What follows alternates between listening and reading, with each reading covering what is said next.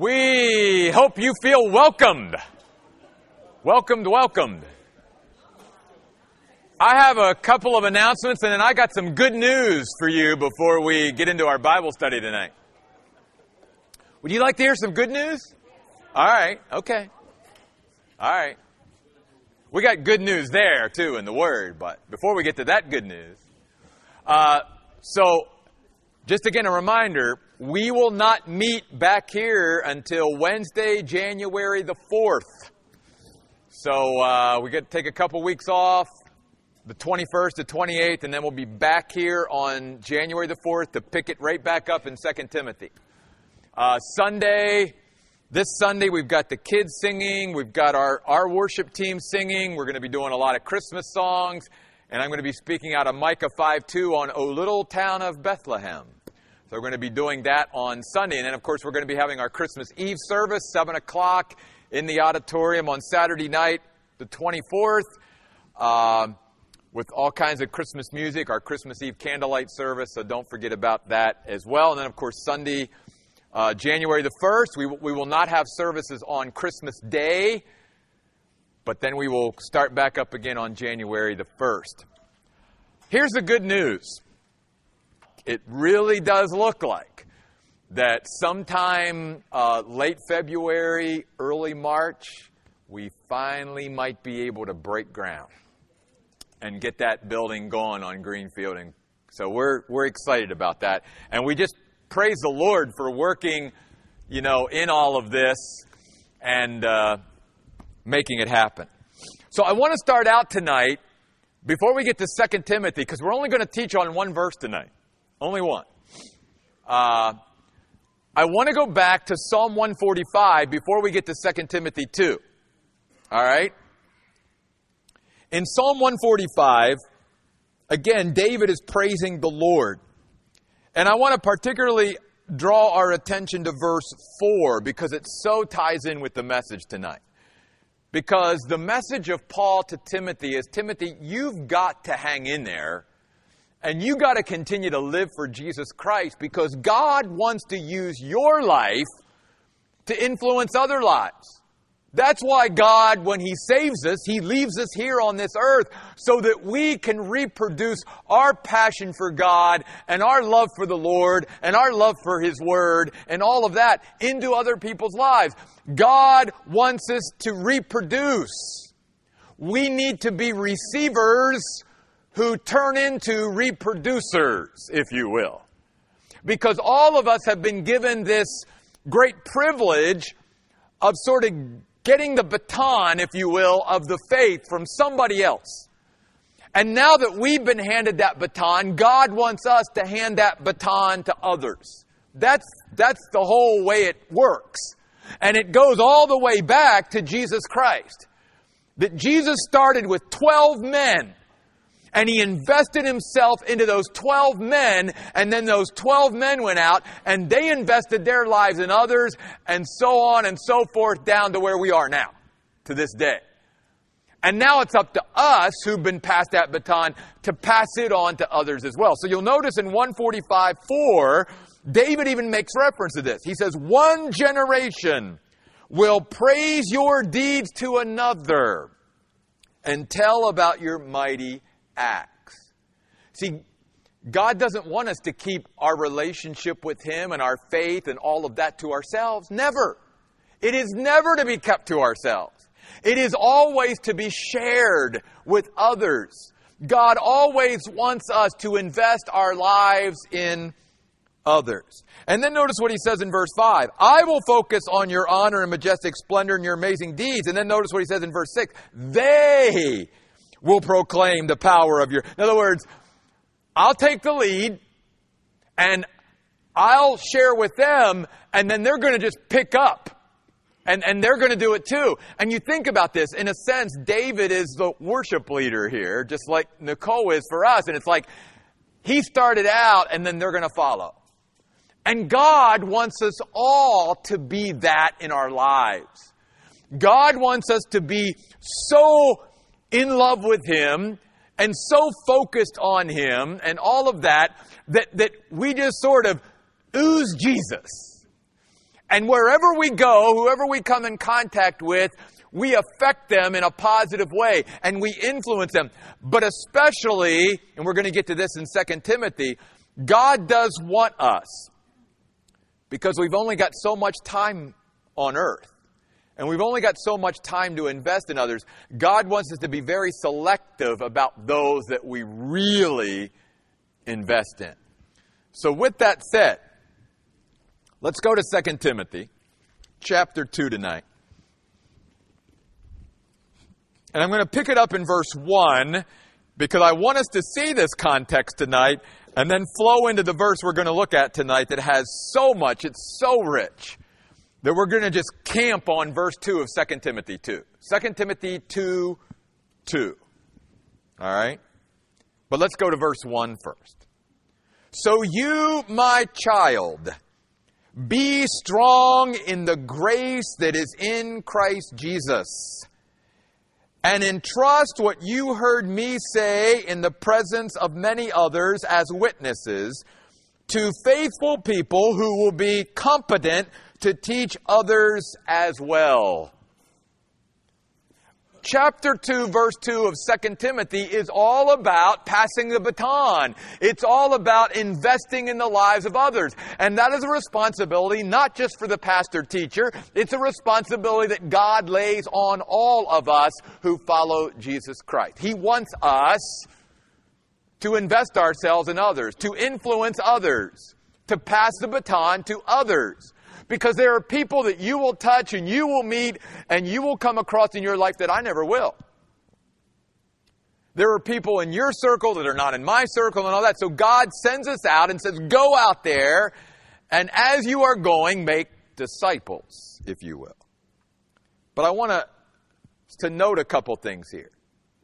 In context, notice that before he tells Timothy, Timothy, it is our responsibility to invest in the lives of others and pass the baton of faith to others, he says, but you got to be strong in the grace that is in Christ Jesus. Why?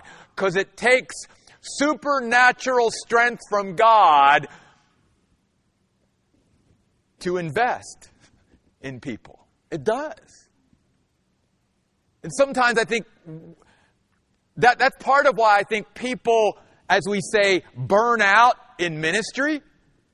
It's because we don't realize enough that if we're going to be involved and invested in the lives of people, just like they are to us, that it's work, it's hard work, it's effort.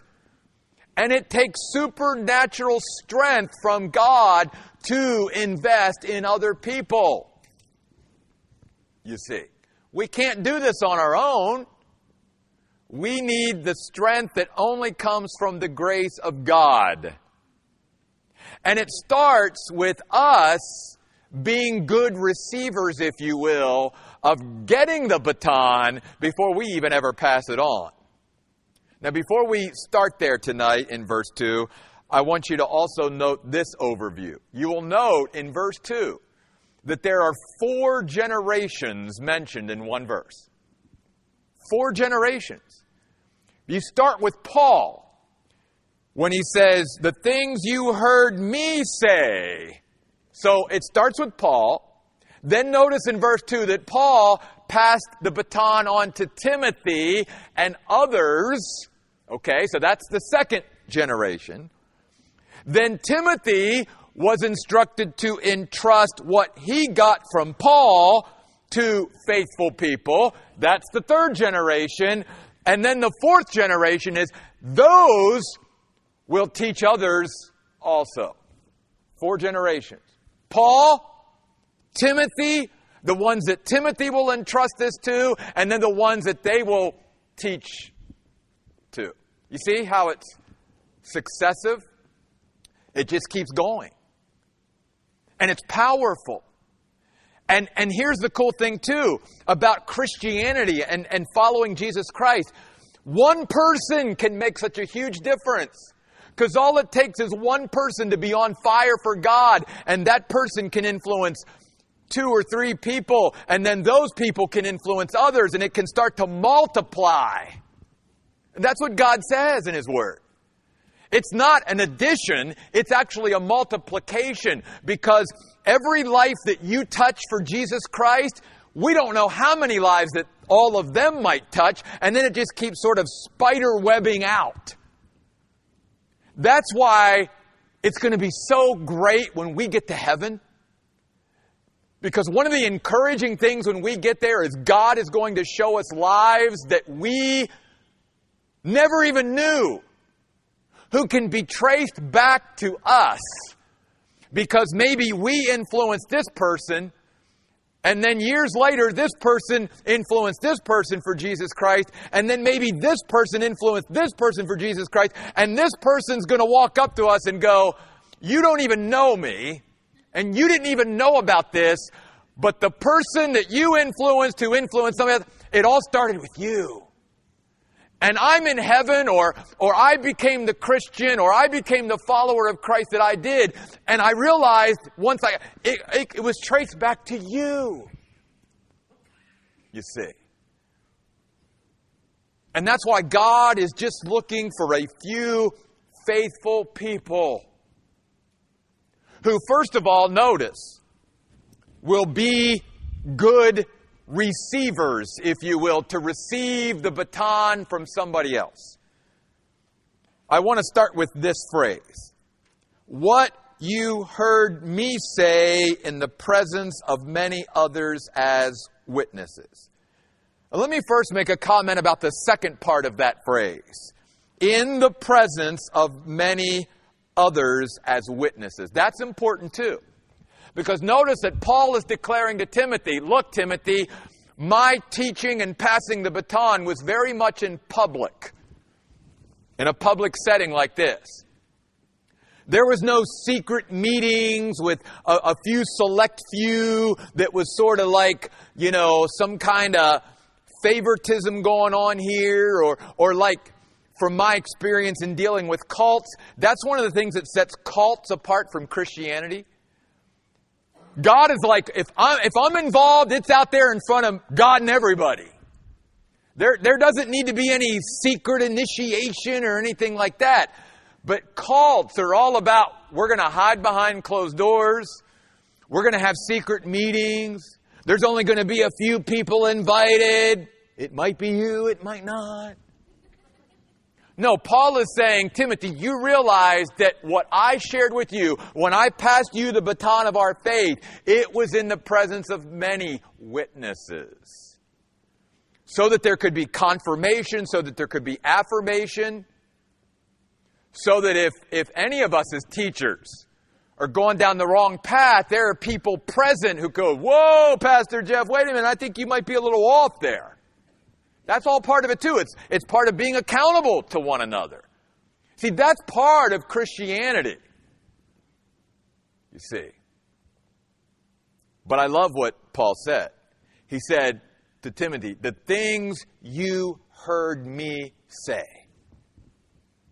See, part of why Timothy can even reproduce himself in the lives of others and pass the baton is because Timothy went through a time of training under Paul, of being discipled, of being a learner, a disciple, of sitting under teaching, but not any teaching, but made sure it was good teaching, competent teaching, accurate teaching. Because as Paul says in many of the pastoral epistles, 1 Timothy, 2 Timothy, and Titus, there's a lot of false teaching and false teachers out there, and you got to be careful. And really that message runs throughout the New Testament.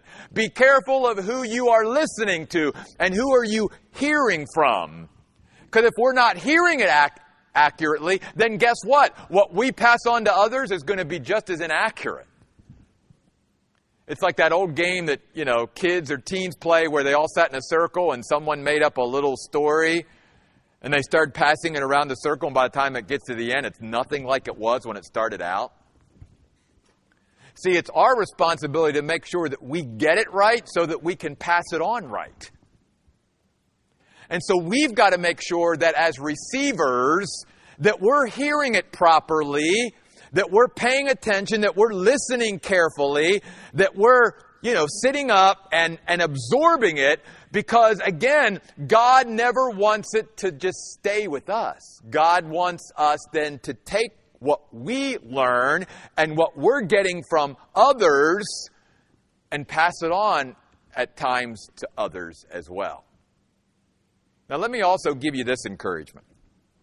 You will also notice something there that may blow some of you away. I don't know.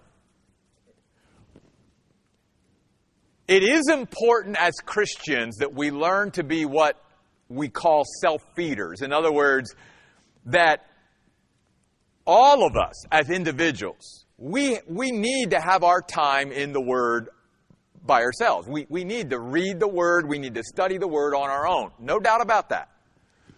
But I think sometimes where we go wrong and where we can sort of get off track from the biblical model is so many Christians don't pass on to others and share with others because they lack the confidence or whatever to come up with their own, if you will, lessons or things to share with others.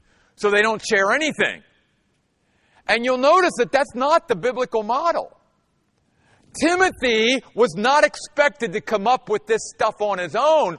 All Timothy was supposed to do is whatever he had received from Paul, that's all he was supposed to pass on to others. He wasn't responsible to come up with it himself. He was simply responsible that what he heard from Paul, he passed on to others. So I guess let's break that down to our little context here at the Oasis. Here's what I'm saying, and here's what I think this is saying. Yes, you all need to have your time in the Word, absolutely. But you don't have to put some kind of pressure on yourself to, in that time, that's more for your fellowship with God. But if you're looking for, things that you can feel confident to pass on to others, use me. Use me just like Timothy used Paul. The things that you are hearing from me, that you're learning from me, pass those on. Let me do it for you, if you will. So where you don't have to do it yourself. That's the model that God gives. Now, obviously, that means that, we got to be Bereans. We got to make sure that what we're hearing from anybody is lining up with the Word of God. But what it's showing is if you and I can sit under good teachers, then we don't need to come up with this on our own. We simply need to just share and pass on what we're getting from others, you see. The things you heard from me in the presence of many witnesses. Now again, let me go back to this one point before we... So the prerequisite of all this is all of us are charged with the responsibility to make sure that we're good receivers. And before we get to who we need to pass it on to, we need to make sure that we're putting ourselves in a place where we can receive stuff from God through His Word and through worship and all of that, so that, again, it doesn't end with me. So that I can be getting stuff that as I move in through life and I move out there in the world and as God brings people into my life, I can share things with them and I can pass the baton of faith on to others. But in order to do that, first of all, just like Timothy, I've got to be willing to sit under and be taught and trained and spend some time just learning myself before I can share that with anyone else. So that's where it starts. That's the first thing. But then notice what else he says. The things you heard me say in the presence of many others as witnesses, you entrust to faithful people. Well, let's first talk about this word entrust. It's an important word in the New Testament. In fact, it's the same word that Jesus used from the cross when he said, Father, into your hands I commit my spirit. I'm entrusting my spirit to you, Father. So what this word speaks of, first of all, is something of great value. If you and I are going to entrust something to someone else, this word speaks about it would be something of value, something of worth that we're going to hand over to somebody, which means we look at it that way. Hey, this is something really valuable. It's of great worth. I'm now entrusting this. I want you to now look after it and take care of it. And when we entrust something to someone, we are deeming them that whatever we're entrusting to them is not only of great value and worth to us, but hopefully to them, because we want to place that in good hands. We don't want to place that of great worth and value to somebody that's not going to take good care of it. You see.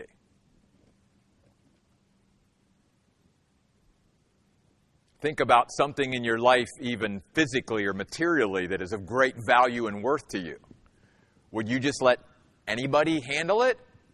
Or would you make sure that if you're going to give this over to somebody or hand it off to somebody or place it in the life of somebody else, that they're going to take good care of it? And let me use this as an illustration. It's the difference sometimes, not all the time, but it's the difference sometimes between renting something and owning something, right? And that's why God is saying here, I want you to own this. I want you to treat it as if you own it, not that you're just renting it. Because a lot of times when people rent something, we all know, that they don't take as good a care of it unless they owned it. If you own something, then you watch over it a little bit more. It's yours. And that's the way we've got to be with the faith that we've been given and the teaching and all of that we've been given from others. And then we need to make sure that those that we are entrusting this to, that they feel the same way. That we wouldn't just give something of great value to someone that could care less. And so that's why then he also instructs Timothy, entrust these things to faithful people. Notice, not the smartest people, not the strongest people, not the best looking people, but the faithful people. That's the prerequisite in this process. And what's encouraging about that is every one of us can be faithful. It just means to be dependable, reliable.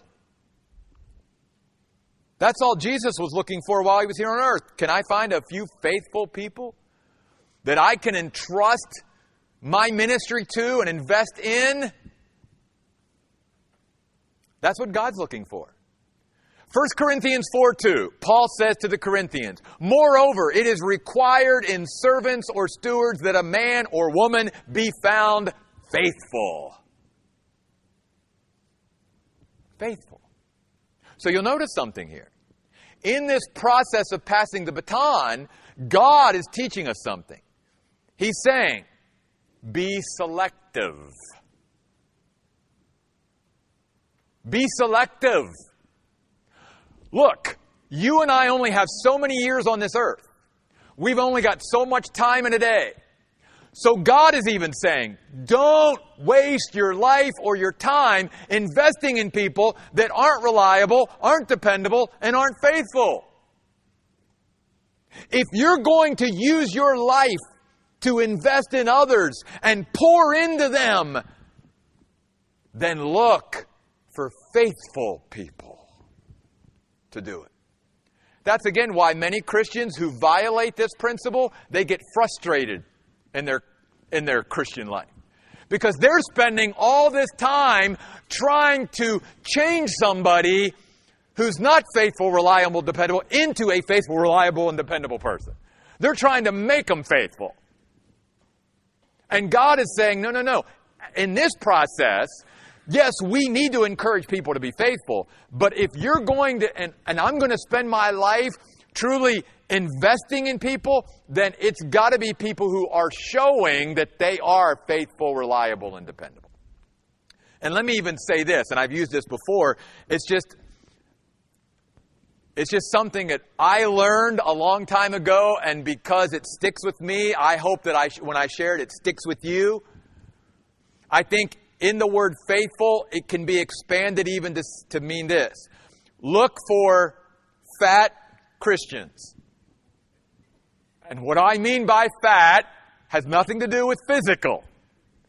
It stands for faithful, available, and teachable Christians.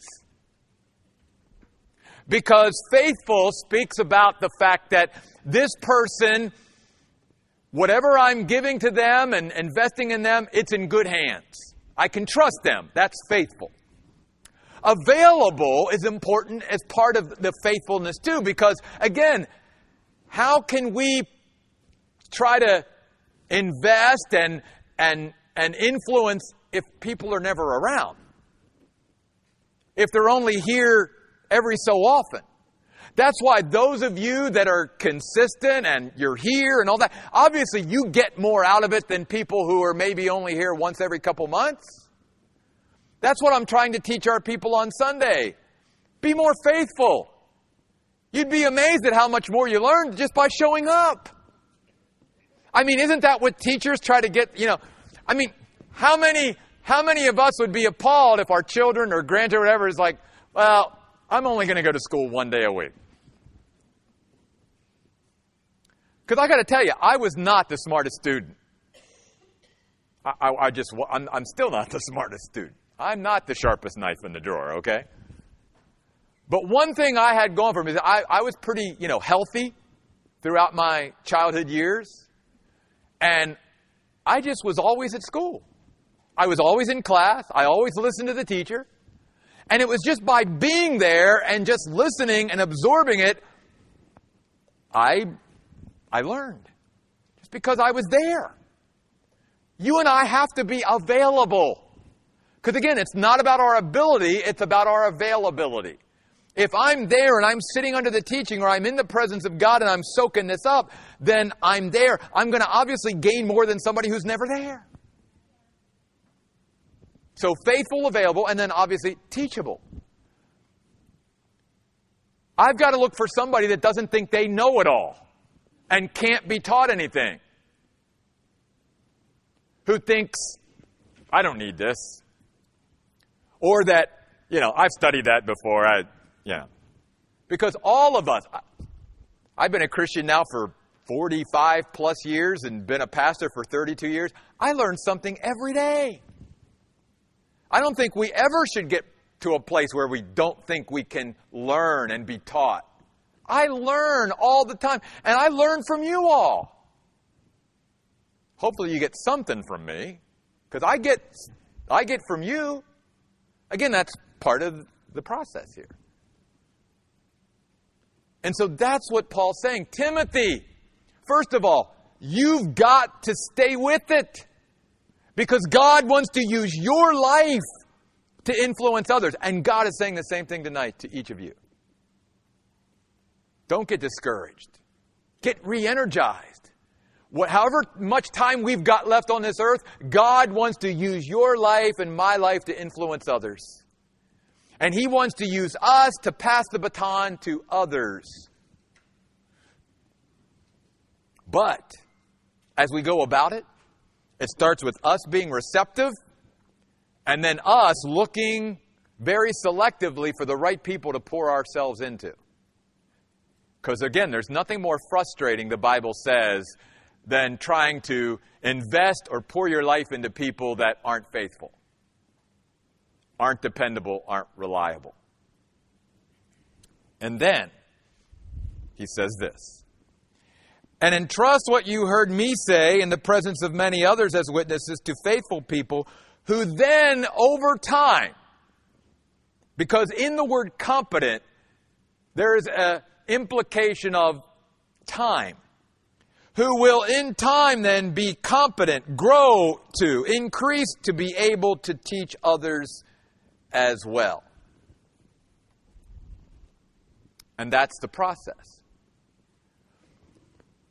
You and I invest in others who are faithful, and then as they train and are taught and whatever, they get to a place where they build up a proficiency and enough knowledge and understanding of this faith that then they can share it with others. Because the word teach intimidates so many people, because as soon as people see the word teach, for instance, in the New Testament, automatically, that's not me, it's not referring to me, it doesn't apply to me because that's Pastor Jeff's job.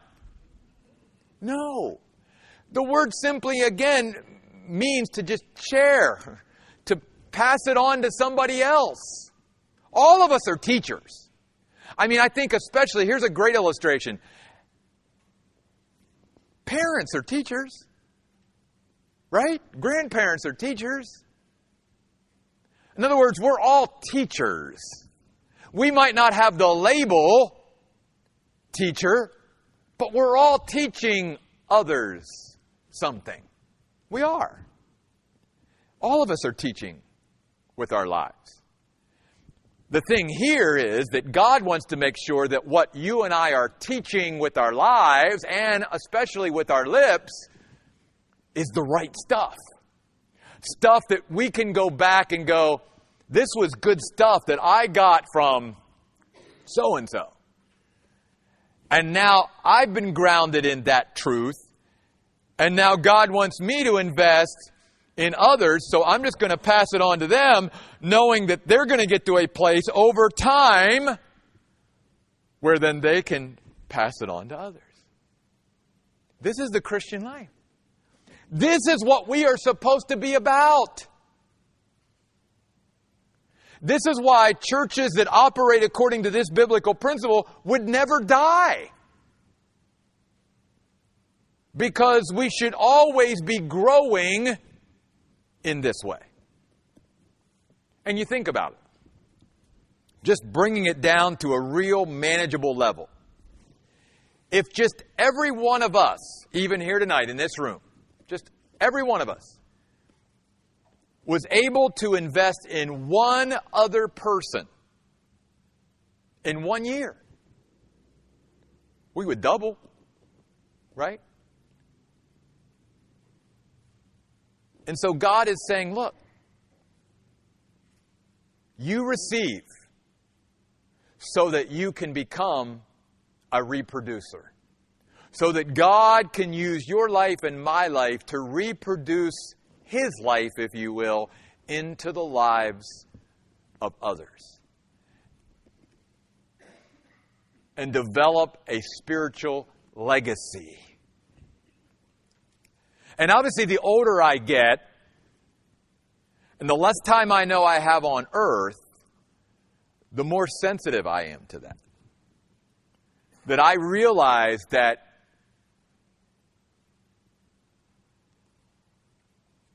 you're my legacy. I want to spend the rest of my life building into you and investing into you. That's what I want to do.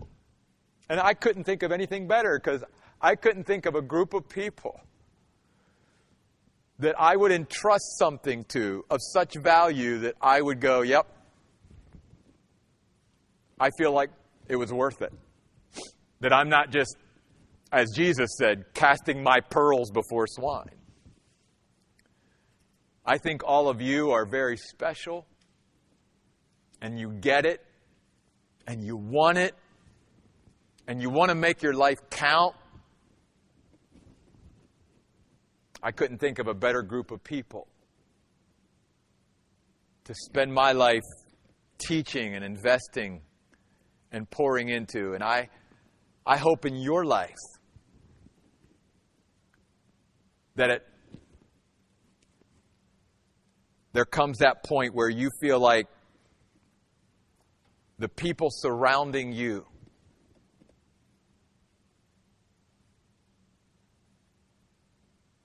that they're people that are going to take what I share with them, and I know someday they're going to share it with others. In closing, that's one of the reasons why Paul tells the Philippians, "You are my joy and my crown." Philippians 4, verse 1. Why does he call the Philippian believers his crown? Because we usually associate that with a reward, right? How are the Philippian believers his reward? Because Paul is saying, when we all get to glory and we all get to heaven, you are my reward. For whatever I did in ministry, whatever you did, that's my reward. My investment in you, that's my reward. And the other thing about the picture of the Stephanos crown, which is the word that Paul uses there, is it speaks about that which surrounds. And Paul is also saying, you all mean so much to me. I cherish you so much that I realize that by me living for Christ the way I did, my reward was to have you surround me on earth and to have you surround me forever in eternity. That's why you're my crown. And I couldn't also think of a better group of people to not only be surrounded by here on earth, but to be surrounded by for all eternity. I think that's awesome. And that's what Paul is hitting the target with tonight. Let me leave you again with this great verse. And entrust what you heard me say in the presence of many others as witnesses to faithful people who will be competent to teach others as well. In January, we'll pick it up in 2 Timothy chapter 2, verse 3. Let's pray. God, we thank you for this great treasure that you have entrusted to each of us. You've entrusted us with the gospel message. You've entrusted us with life in Jesus Christ. You've entrusted us with the knowledge of your will. And God, you don't want it to just stay with us. You want us to pass these things on to others. And so, God, I pray tonight that we would, Lord, be very much focused and very much more intentional and much more conscious about how our lives are touching other people's lives. And what are we passing on to others with these few years, these few minutes, these few hours that we have on earth. And God, may we never measure our life just by those we know we've touched.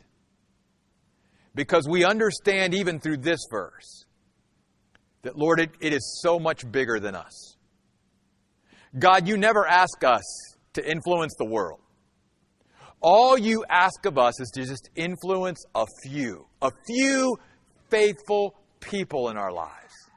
And if we will pour ourselves into a few faithful people, those people will pour themselves into a few faithful, and so on, and so on, and so on. And pretty soon, it will be amazing, the harvest that comes from that little seed that it all started with.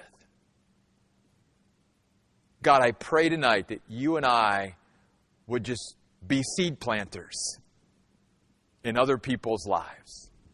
Because, God, your word teaches us that one may plant, one may sow, one may water, but it is you, God, that gives the increase and brings the harvest. And so, God, I pray that we would just sow our seeds in faith. And know that, God, as we invest in others, that, God, somewhere down the road, that investment is going to bear much fruit. Encourage these folks tonight, God, as only you can. These things we pray in Jesus' name. Amen. God bless you guys. Have a great Christmas, and we'll see you in the new year.